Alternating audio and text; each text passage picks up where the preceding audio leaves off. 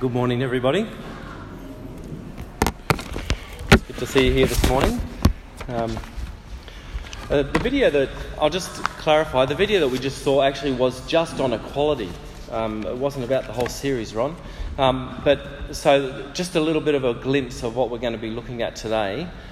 Um, the series itself is looking at why our Western society has these qualities that we see in that little card that you've all got um, equality, democracy, and there's a whole lot listed in there. Um, and so we start today uh, on equality. And um, so let's um, pray, and I will get into God's word together. Uh, Heavenly Father, we do thank you for your Spirit, uh, which is in us, which helps us to understand your word, uh, which spurs us on to, to love and good deeds. Lord, we, uh, as we think about equality, uh, we ask that you help us to respond well uh, to what your word says about all people on earth. Uh, we pray that we may put it into practice, Lord, and um, yeah, seek your face in all that we do. And we pray this in Jesus' name. Amen. Well, in this, in this series, we're going to see how um, the worldview that we hold in Western society is, has its beginnings in biblical principles. That's the, that's the point of the series. And we're looking today at equality, um, where each person, no matter their background, uh, has the same social position and receives the same treatment. Now, Hugh Mackay, I don't know if you're a, a fan or not of his work, um, in one of his books has a really good illustration, I think, of Australian equality. He's, he's walking um, down Parramatta Road and uh, near Sydney Uni, and he sees these three students uh, walking up to or walking up to a corner, um, and they see this old man sitting on a wall smoking. He's got a hat upturned with some coins in it, holding a guitar. And one of the students turns to him and says, "Well, you're not singing today? Not playing today?" And the uh, the old man says, "Oh." It's, it's, out, it's out of tune. I, I just can't seem to get it right. And I feel a bit crook, to be honest. Oh, I can do it for you, mate, says one of the students. And the old man says, Oh, you, you know how to tune a guitar? Yeah, sure I do. I play too. And so the old man passed him the guitar, and the student casually sits down next to him and starts tuning his guitar. Now, Hugh Mackay says of this event that there's nothing uniquely Australian about a young person helping an old person, or, or hope and despair on a corner, or even connections made by music. They're, all common things, aren't they? But what made this uniquely Australian, and what we'll argue, I guess, throughout the course of um, this series, is what it made it uniquely um, Western, was that these two people crossed generational, educational, and ethnic divides uh, very casually. See, the old man was Aboriginal and the young student was Chinese. Yet they casually crossed over these divides without a care. Now, why does that happen? Why is it that, that in Australia we can get away with crossing over these boundaries and no one seems to care? Well, we're going to look today at the reason that we do this in Australia and why it's a trait of Western society is because of biblical principles. Now, these biblical principles have given us equality. We speak up for the weak because we see that each person has value. No matter if you're the oldest or the youngest, uh, male or female, black or white, if you're a grandparent or a newborn, every person has value. Now, this isn't something that's enjoyed in every corner of the globe. Um, it, but in Western society, we strive to maintain equality because, because of the high value we place on each individual. And this comes out of our biblical roots. Now, today we're going to look at two passages. Um, the first is in um, Genesis, which Maddie started to look at, look at with us. Um, and, the, and the second is in Matthew 25. And I'd love to show you more passages um, that speak of equality. Um, but we're just going to stick to those two today um, because there is a lot that we can say. So let's turn to Genesis 1 and I'll read that for us. Genesis 1 26 and 27. Uh, and then God said, Let us make man in our image, in our likeness, and let them rule over the fish of the sea and the birds of the air, over the livestock, over all the earth, and over all the creatures that move along the ground. So God created man in his own image. In the image of God, he created him, male and female, he created them. Now, there are, two, there are, there are a few things that I want to show you here, three things, uh, which relate to equality. Now, the first is image. Um, the, we're all equal because we're made in the image of God. And we see in, the, in those verses that three times the word image is used to refer to the way people are made in God's image. Now, being made in God's image um, or being made in the image of God doesn't refer to um, God having a human form like we do. Uh, rather, it's to do with his qualities. Um, qualities that we share with God, like moral, spiritual, and intellectual qualities. You know, so we, we have the power to reason and think. Uh, we, we, we can build from our intellect. We protest at immorality. We desire to pray and learn spiritual things. And we do all of these things because we are made in God's image. Not made different, but the same, in God's image. On the other hand, there's, there's quite a distinction between humanity and the, and the animals. If you look at verse 26, um, it says that we are created to rule over the fish of the sea and the birds of the air. Um, humanity's place to the animals is distinct from is distinct, but humanity itself is actually um, made equal to rule over. Um, there's no inequality built into um, us as, as humans. We're all made equal in the image of God. The second thing I want to show is that humanity is equal because we're all created now, on the one hand, I think this is sort of similar to image. Um, however, I, I, think there's a difference worth explaining.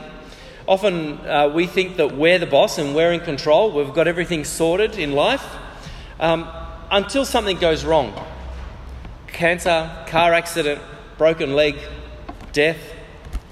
And it's at moments like these that I think we realise that we're actually created. It makes everyone equal. No, no one starts to think they're, they're greater than another person in a moment of tragedy.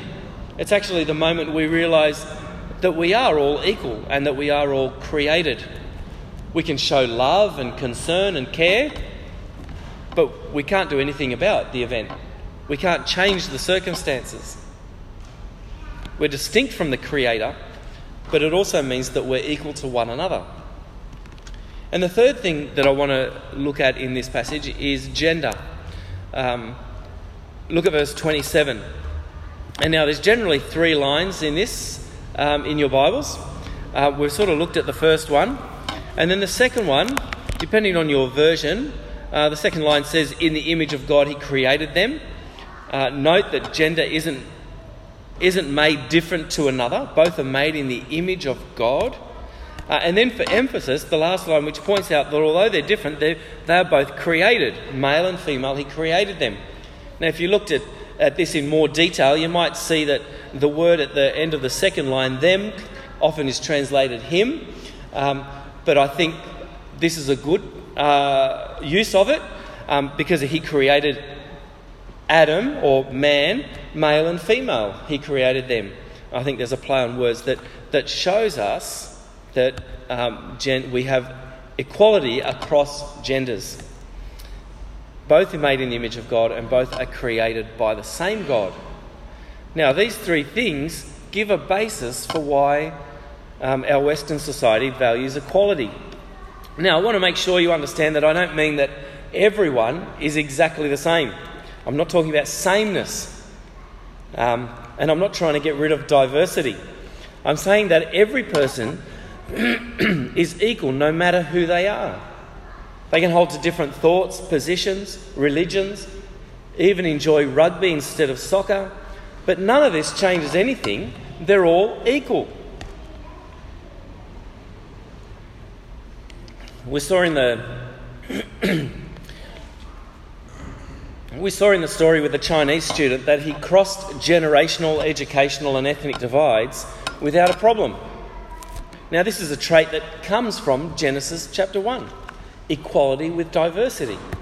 Because equality, and because equality is a biblical principle, then as we move into the New Testament, we see that Jesus pushes us, I think, to reach out to others because all, he values each and every person in our society. Now, with this in mind, I want to head back to Matthew chapter 25. Um, and Jesus is, on the Mount of Olives and, it, and he's teaching about the end times. And what I think I want to, what I want you to understand from this passage is that Jesus has a heart for all people. He wants to save everyone from their eternal peril. Um, this passage is a glimpse of the end. It's, um, and I think it, the hope that is, as you hear it, uh, you might be encouraged to say yes to following the King, King Jesus. Now, open to Matthew chapter 25. Um, and, and here we see in the first few verses, in 31 to 33, that Jesus has come to judge the world. We see in verse 31 where it says, uh, Son of Man, oh, that's Jesus. When the Son of Man comes in his glory and all the angels with him, he will sit on his throne in heavenly glory. Jesus is called the Son of Man. He's sitting on the throne and he separates out the sheep from the goats. the sheep are called the righteous and the goats are called the cursed. Excuse me. now, all the nations, so it's important to note that all the nations are gathered before Jesus, um, yet there's only two groups. Okay, there, there's no, there are only two directions. There's either left or right. Uh, you're either righteous or cursed. Now, the, dis- the division isn't based on race or gender or, or nationality. This is um, the direction that is based on whether they serve Jesus as king or whether they rejected him as king. If you trusted Jesus, you'll be put with the sheep. But if you have rejected Jesus, then you will be put with the goats. And then here we see that Jesus in verses um, 34 to 40 addresses the crowds. Well, he addresses each of the cow- crowds. Um, and in 34 to 40, we see that he addresses the, the sheep, those on his right, those who have said yes to Jesus and explains that when they did something for the least of these brothers of mine, they did it for Jesus. As they lived their life and cared for someone in need, Jesus says, You did that for me. However, in verses 41 to 46, we see that it's, it's quite the opposite. He speaks to the goats, to the cursed, and he says, What you did not do for the least of these, you did not do for me. So there's a comparison here between the sheep and the goats, the righteous and the cursed. Now, many people conclude from this passage that, um, well, if you do good things, you're righteous, and if you do bad things, you're cursed. But that's not the point here. If, you, if you're old enough to remember Keith Green, um, I feel like I am a little bit, um, you know that he actually got this one wrong, didn't he? He says that it was, it was the difference between the righteous and the cursed is what they did and did not do. But that's not right. It's not about who they trust. It's not about what they did or did not do. It's about who they trusted. It's about Jesus. It's about being made righteous when you choose to follow Jesus as King. But this passage tells us a bit more than that, doesn't it? There's, there's an expectation, actually, on those who have trusted Jesus that they care for the least of these. He's concerned that we care for the hungry, the thirsty, the stranger, the naked, the sick, and those in prison. He says that when we care for the least of these, you care for me. What we need to see is that Jesus has a heart for all people. All people made in the image of God and all people are important to Jesus.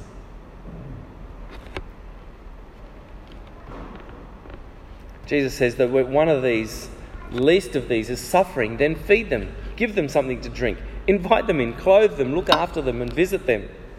Because when you do, it's like doing it for Jesus. How great! Jesus loves his image bearers and has a heart to see them treated with dignity, respect, and perhaps even given the love that their circumstances have meant that they don't receive these things. This is something that we value in Western society, where all people have dignity and worth. But when someone is suffering, our hearts cry out, don't they? We want to help. Let me recount a, a story that, that I think helps us understand the difference between Western society and, and Indian culture.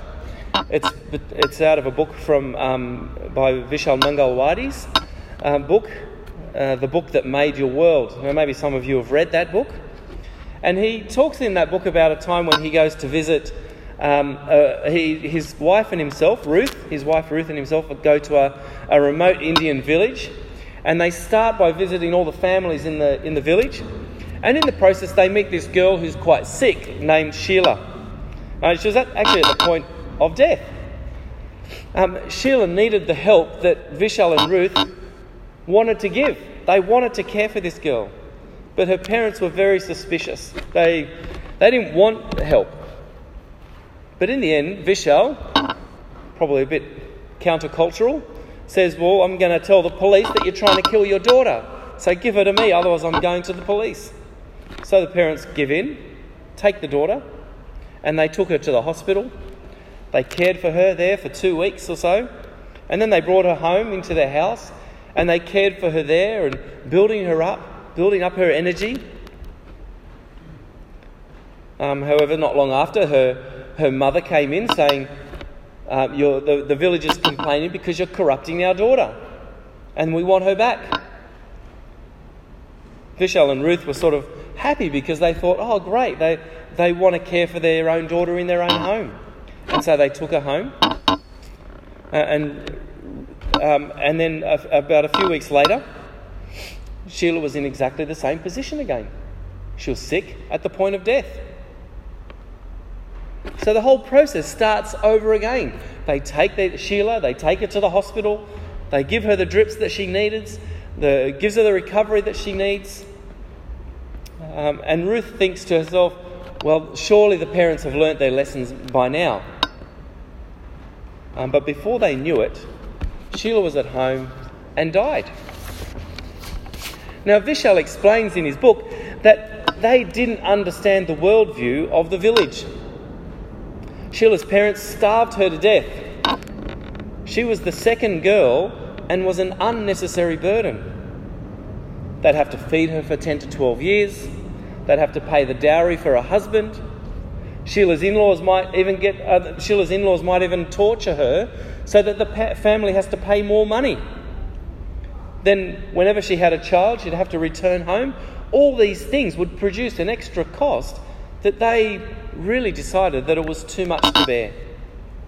So they so they decided to let her die. Vishal and Ruth came from a worldview of the Bible where human life is valued. And this idea has shaped our Western society. It's, it's what we've been looking at in the, in the passages already. Sheila's parents, on the other hand, saw children as assets and liabilities, conveniences or burdens. Vishal says they, they weren't horrible people. In fact, they thought that what they were doing was the most loving thing that they could do for their daughter. You see, they believed that Sheila's future in their caste was doomed to, suffer, to be miserable. And actually, letting her die was, was the best thing they could do for their daughter. It would shorten her suffering. See, when, when culture is void of biblical influence, the value of human, of the individual human, is at risk. We see this in many parts of the world where, where um, value is based on status or gender or even family name. Um, in Ecuador, um, when we would ask people their, their name, they, they would tell us their four names their, their first name, their middle name, their first surname, and their second surname. And we thought this was really weird. We thought, why are they telling us all their names? Well, it's because surname is important. It places them in a category. And it helps us to know how we treat them. That's what it was all about. I don't think we really understood when we first got there. But in many places around the world, if you have the right surname, then opportunities are easier to come by. The same is true of gender and status. I mean, it can make it a hopeless place to be if you don't have the right surname, if you're at the bottom of the pile. And I guess that was the point that Sheila's parents were getting to. Western society values humanity because of the massive influence that Christianity has had in our culture. And it's something that we need to celebrate. No one in our culture has, has less value or more value than another. This is what sets um, us apart from cultures like that of Sheila's parents. Of course, we wouldn't let our children die just because of financial burden. We'd fight for their life, wouldn't we? Just like Vishal and Ruth. So let's have a think about ourselves for a moment and the need to consider our unique place um, in this story. Well, the first application for today is that we need to be active in loving the stranger. And we saw this in Matthew 25, didn't we? Now, for me, that means getting out of my comfort zone and putting myself in the awkward position of getting to know people around me who are not the same as me. Who, who are we going to invite in to our house? As we saw, there's an expectation from Jesus that we'll be involved in caring for the need. So I guess, so I guess for us, it starts with praying for opportunities to come to our door, for us to be able to see people in our community that are in need. And maybe that's in your street. I'm sure there's a new migrant or two that lives near you. Maybe you've been served by a foreigner. What's, what's your attitude towards them? Do you treat them with respect? Do you love them and invite them in? I mean, Jesus said that as we care for strangers, we care for Him. That's a pretty big call. So we can't love Jesus and ignore those who are different to us. That's, that's impossible. We need to love those who are different to us. So you can't walk out of here today thinking that all people are equal, yet decide that the responsibility to care for those who are not like you is not yours. This is your responsibility. The second application for us is that because we're all equal, we can celebrate our diversity. I think there's a, a certain level of fear in, in Aussie culture about diversity. I've heard it, I've read it, I've felt it. Um, and I think it's time we get over it. Now, this, I, I didn't know this, but apparently um, our country was built on diversity. In fact, on the first fleet, there were 60 nationalities represented. Isn't that amazing? And I think, wow. Plus, there was over 400 indigenous nations already here when they arrived. and you think we're scared of diversity now. Imagine what they would have felt with all these people from all over the globe descending um, here. Right now in Sydney, 43% of people were born overseas. 43%. That's incredible. If we can't trust the foreigner, well, half the population's out of reach. Now, I might look like a, a white Australian, but having Dutch parents and, and living in Ecuador for 12 years has, has definitely changed who I am. But the Bible has shown us today that we are all equal. And our responsibility is to love those who are made in the image of God. To love them even though they are different to us. And I, I don't think I can emphasize that enough. I read recently that as ethnic diversity increases, trust levels in that community actually decrease. I think, as followers of Jesus, no one is better placed than us than to express love to these people, to, to build trust in the community that we live in. We should be the example. I'm sure as we look around our community, there's, there, there's a need to help those uh, new to our country, to open bank accounts, use public transport, and, and many, many more things that we can think of. We can stand up for them when they're discriminated against. And we need to encourage our young people as well to love them. Now, I'll finish by saying that there's, there's so much more that we could say about equality, um, but by no means is this an exhaustive account of everything regarding equality. Um, but what's clear to me is that as followers of Jesus, we're God's representatives on earth. We're the image bearers of the Creator. We've been charged with loving our neighbour and caring for the stranger. This is clear. So, with so many foreigners in Sydney, I'm sure, I'm sure that as our hearts are compelled by Christ's love to care for them, that opportunities will arise to share the faith that we have. Now, I can't help but remind myself of that picture at the beginning of, of Matthew 25, or not the beginning of Matthew 25, but the beginning of the passage in verse 32 of Matthew 25. All nations will be gathered before him.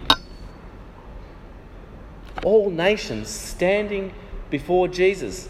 Not most of the nations, not some of them, not a few of them, not the best ones, all of them The foreign, I think we, we can pray that the foreigners are, well, we know that the foreigners are going to be there with us too, don't we? So we need to be praying for opportunities so that, like us, these people, that Jesus will put them on the right with us because they have trusted Jesus too. Let's pray. Heavenly Father, we thank you that you have made us in the image of yourself. We thank you that we can celebrate diversity even though we are equal to one another. Help us to love those who are different to us. Help us to reach out to those who are strangers, who are sick, who are in prison, who, who need people like us to reach out to them, Lord. We pray for opportunities this week that you bring people to us and that we go out to people too um, to reach out to these people, Lord, that need us. Help us, we pray, um, to do this because of what you have done for us. And we pray this in Jesus' name. Amen.